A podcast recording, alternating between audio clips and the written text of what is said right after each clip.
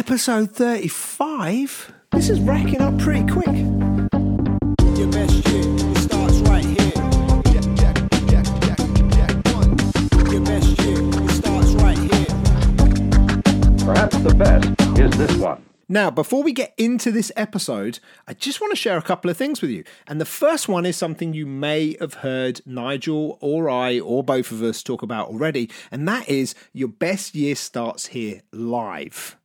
So, a few episodes back, Nigel dropped the idea on me in the middle of an episode about us doing a live event together. And we got such a great response when that episode went out that we have committed to doing it on the 28th of November 2019. That's 28th of November 2019 in London. Now, we are still finalizing some of the details for that event, but if you want to be one of the first people to know all you need to do is go to www.bestyearstartshere.com forward slash priority. That's www.bestyearstartshere.com forward slash priority. Register your details with us, and as soon as we have more information about the event and we open bookings, you will be one of the first to find out. You will also also get access to a priority list only special offer. So um, yeah, keep your eyes open for that one. Make sure you go and sign up. And there is actually one other thing that I really want to talk to you about, but I tell you what I'm going to do. I'm going to let you listen to the episode and then I'll jump back on at the end and share that with you then. I can't believe very soon we'll have done a whole year of a podcast that came out as an idea, and we mentioned how it all started over a year ago, nearly a year ago from like now when we first met. But the concept that regular habits, regular doing stuff, having balance in your life to consistently be on target. So I know that doing stuff every day or doing stuff every week, you know, the dog needs to be walked every single day. You just do it. But the more you get into habit forming patterns, the easier your life is.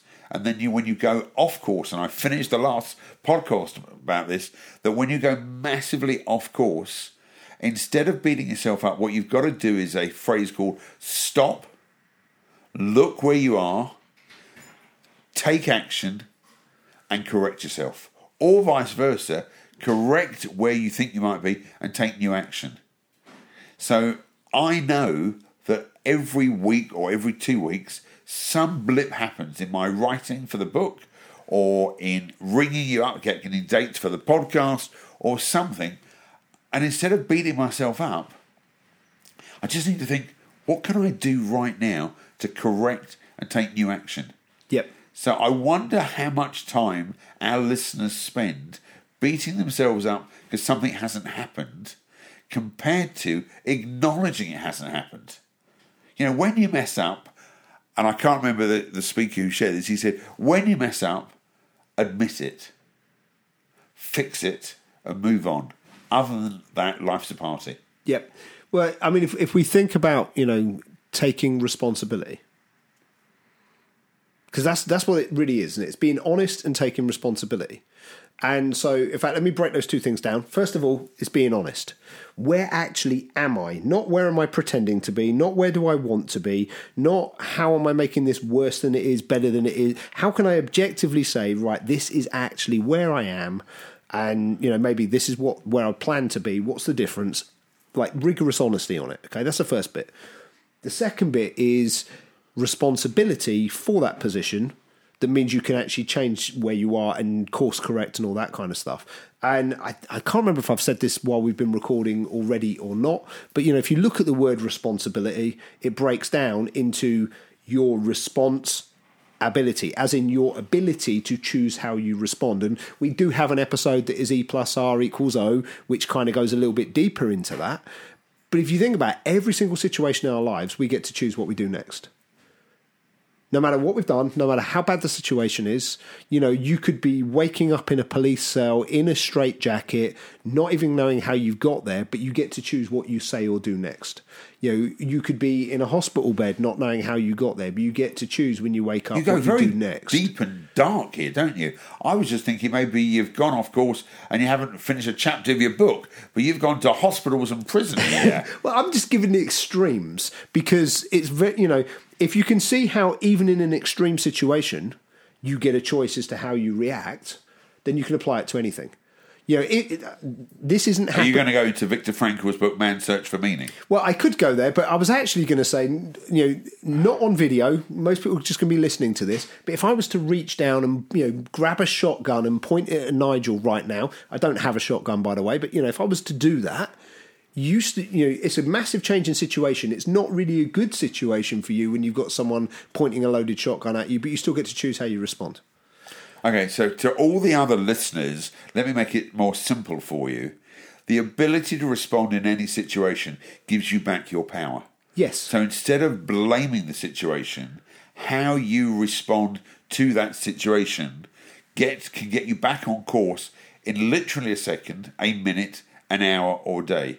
And there are times I choose not to go back on course, and it's no different. We're going back to diets again. Sometimes you want to have an off day. Yep. So you're choosing in that moment in time not to get back on course. Yeah, absolutely. You, you you've maybe got a behaviour where you go, I know this isn't helping me, but for some reason it's serving me right now. So But, I'm but going to keep that's the whole it. question. If you actually were to say out loud, "This is my choice. It's serving me right now," and Haagen Dazs and a chocolate brownie is what I want right now, at least own it. Yes. Instead of saying, "I had no option." It, it was calling me. I promise you, ice cream has never called you. Now, a lot of people who are listening to the podcast know ice cream is my favourite thing. And as I go past an ice cream stall and there are 99s with the sauce and the flake, I do hear a little inner voice going, Buy me. Yeah. You need some ice cream. I promise you, it's actually not speaking to me. I, I recognise that. And at 56, I now will take responsibility that what happens is I'm choosing to go off course. I'm choosing to have an ice cream. And very often now, when I go to a restaurant, I will look at the kids' menu for dessert and have a, I called it a blob yesterday, I got told off, a scoop of ice cream, which is because I'm just choosing to do that. Yeah. Even on the program of releasing weight, because I actually want that to make me feel good, because I enjoy something sweet at the end of a meal. Instead of beating myself up, that's what I choose to do. And then I'm not off course because I'm in control of my course. Yeah. Have you have you seen the movie Fat, Sick and Nearly Dead? No, but that's a, a, a classic Neil Martin title. So we start off on this podcast with either being in a police cell or hospital, now we're fat, sick, and nearly dying. So th th there's a movie called Fat, Sick and Nearly Dead that's uh, made by an Australian guy called Joe Cross, where he basically turned his own health around in 60 days. This is this the guy who eats McDonald's for 60 days? No, so he does the opposite. He, Oh. he basically goes on a juice fast for 60 days. So all he does is drink vegetable juice for 60 days and he documents the journey. And then obviously is what happens in his life after it and stuff like that. Now, I, I've connected with Joe a few times. I've met him a few times, stuff like that. And uh, he was saying to me, every time he comes to London, he, one of his favourite things in the world is chocolate ice cream. And he will go to Harrods and he will have one scoop. And he does it every time he's in London. That's his choice. Yeah, and he does it every time he's in London. You know, he makes an he makes a conscious effort that he will plan some time in that he can walk from his hotel to Harrods, have one scoop of ice cream, and walk back. You know, not every day while he's in London, but during the trip, because that's something he enjoys doing. But he's out there as a poster boy for turning your health around and being uber fit and healthy and all this kind of stuff. But it's it's about balance, right? It's about doing some things you enjoy, even if they're not really on plan, because you enjoy them. Well, that's no different to business. That you know, when you only are doing phone calls and you're not enjoying it, your brain starts to look for cigarette breaks or for when we go to the bar and everything else. If you obsess about what you can't have, you want more of it. So when people punish themselves, I do find it funny. You know, when I, I sometimes go on Facebook and someone's t- because they've reached their goal, they go to a restaurant to celebrate their weight loss. You know, they haven't eaten for six months, so now they're going to celebrate what they want by going to a restaurant which has got them in the position they're in to start with.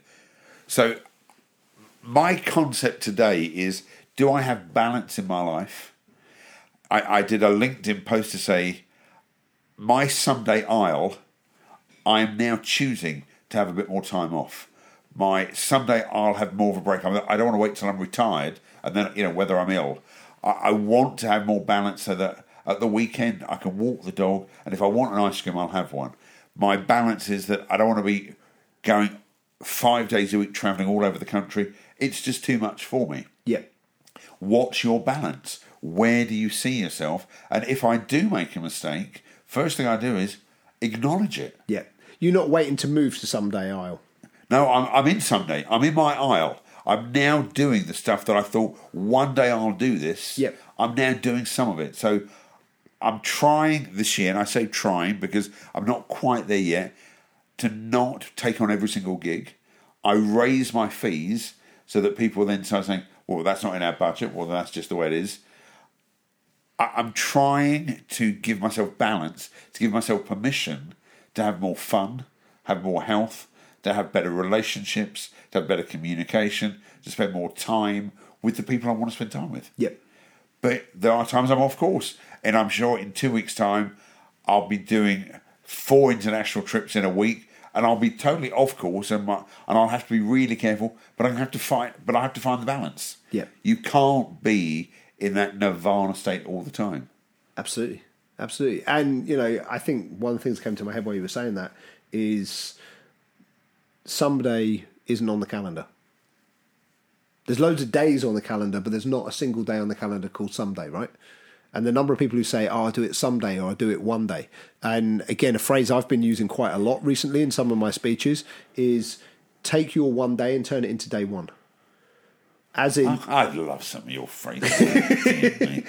But, but you know, but think about it seriously. If you're saying, "Oh, one day I'll do that, one day I'll do that, one day I'll do that," what's the step you can take towards it today? I'm not saying achieve the whole thing. No, and that's the key thing. You won't. I mean, I, I do find it funny that it takes you know three years to put on the weight, and if after two weeks you haven't lost all your weight, it's like, well, it's never coming off. Absolutely, yeah, It- absolutely. It, it takes time, and in the time that it takes, in the length of time it takes, you may go off course. Every pilot that flies a plane is off course sometimes, and I, you know I fly to Heathrow a lot, and just as you're about to land, you're in a holding position because there are other planes in the way. And you, and you can't argue with gravity, and you can't argue with Heathrow air traffic control. And if you ever fly on a Friday into Heathrow, it doesn't matter what time you fly, you're never going to land on time because there are just too many planes on the ground and there are too many planes going.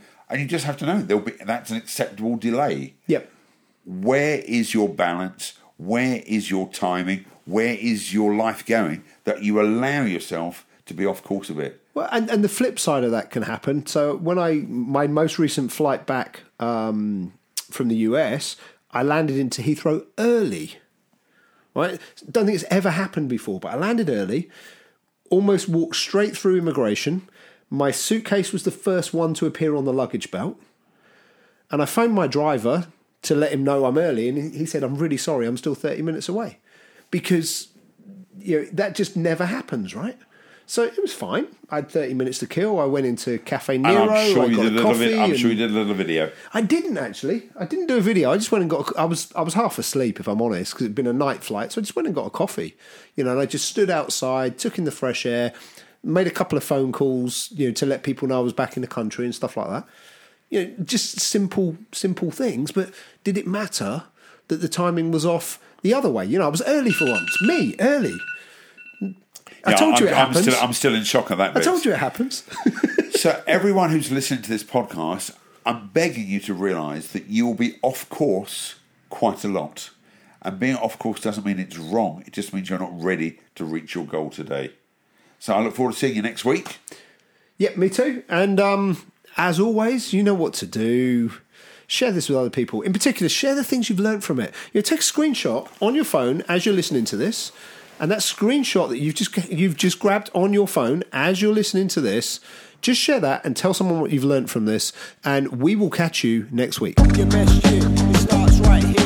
So, the other thing that I wanted to tell you about on this episode, just really, really quickly, just to wrap this up, is another awesome event that's happening. And this one actually is online and it's completely free. So, I had the privilege recently of interviewing, um, say interviewing, it was having a conversation with 28 awesome people who shared stories with me about conversations that have changed their lives. And I recorded all of those conversations. And so that is going online on the 29th of July 2019, two episodes a day for 14 days. And all you got to do to get access to them is go to oneconversationaway.com and register your details. I had one conversation that kind of changed a lot of my life, which we'll talk about here in a second. My life changed for the negative in just one moment. I started hating my job. I started like hating lots of things. I was like, this isn't what I want to do. Like, this doesn't bring me pure happiness. Like, it put a huge strain on my on my marriage and other relationships because I was depressed and I was frustrated. And I was bringing home that stress and that frustration and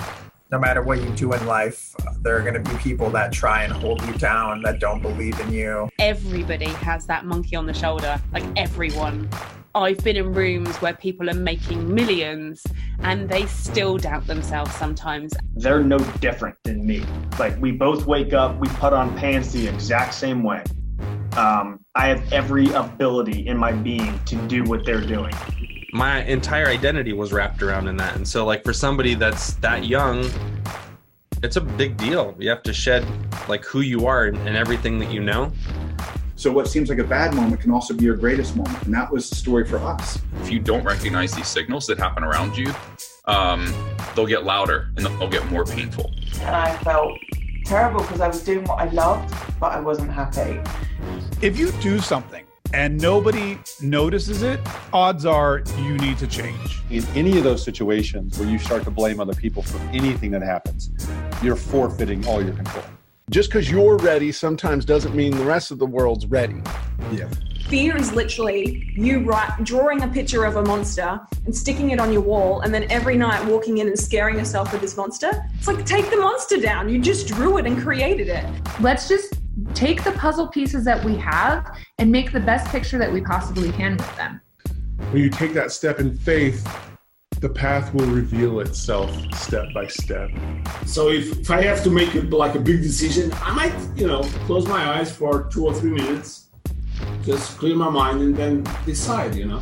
We're not taught this stuff in school, so we don't do it second nature. Well, and we live in a society that like shuts down the dreamer like what you're saying, like stop being a daydreamer. But those dreams and ideas, those things that make you emotional, the, the things that make you blossom inside just thinking about them, those are blueprints. And it's in the decisions that are key, right? We can all have a dream, but unless we turn that dream into a decision, we're not going to move forward because it's still a dream. And confidence was the biggest challenge for me.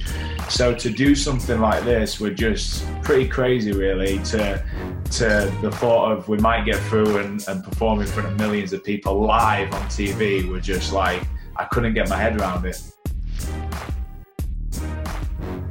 That's oneconversationaway.com. Just go there, register your details, and you get access to all 28 interviews absolutely for free. So that's just a little bonus from me, and we will see you next week.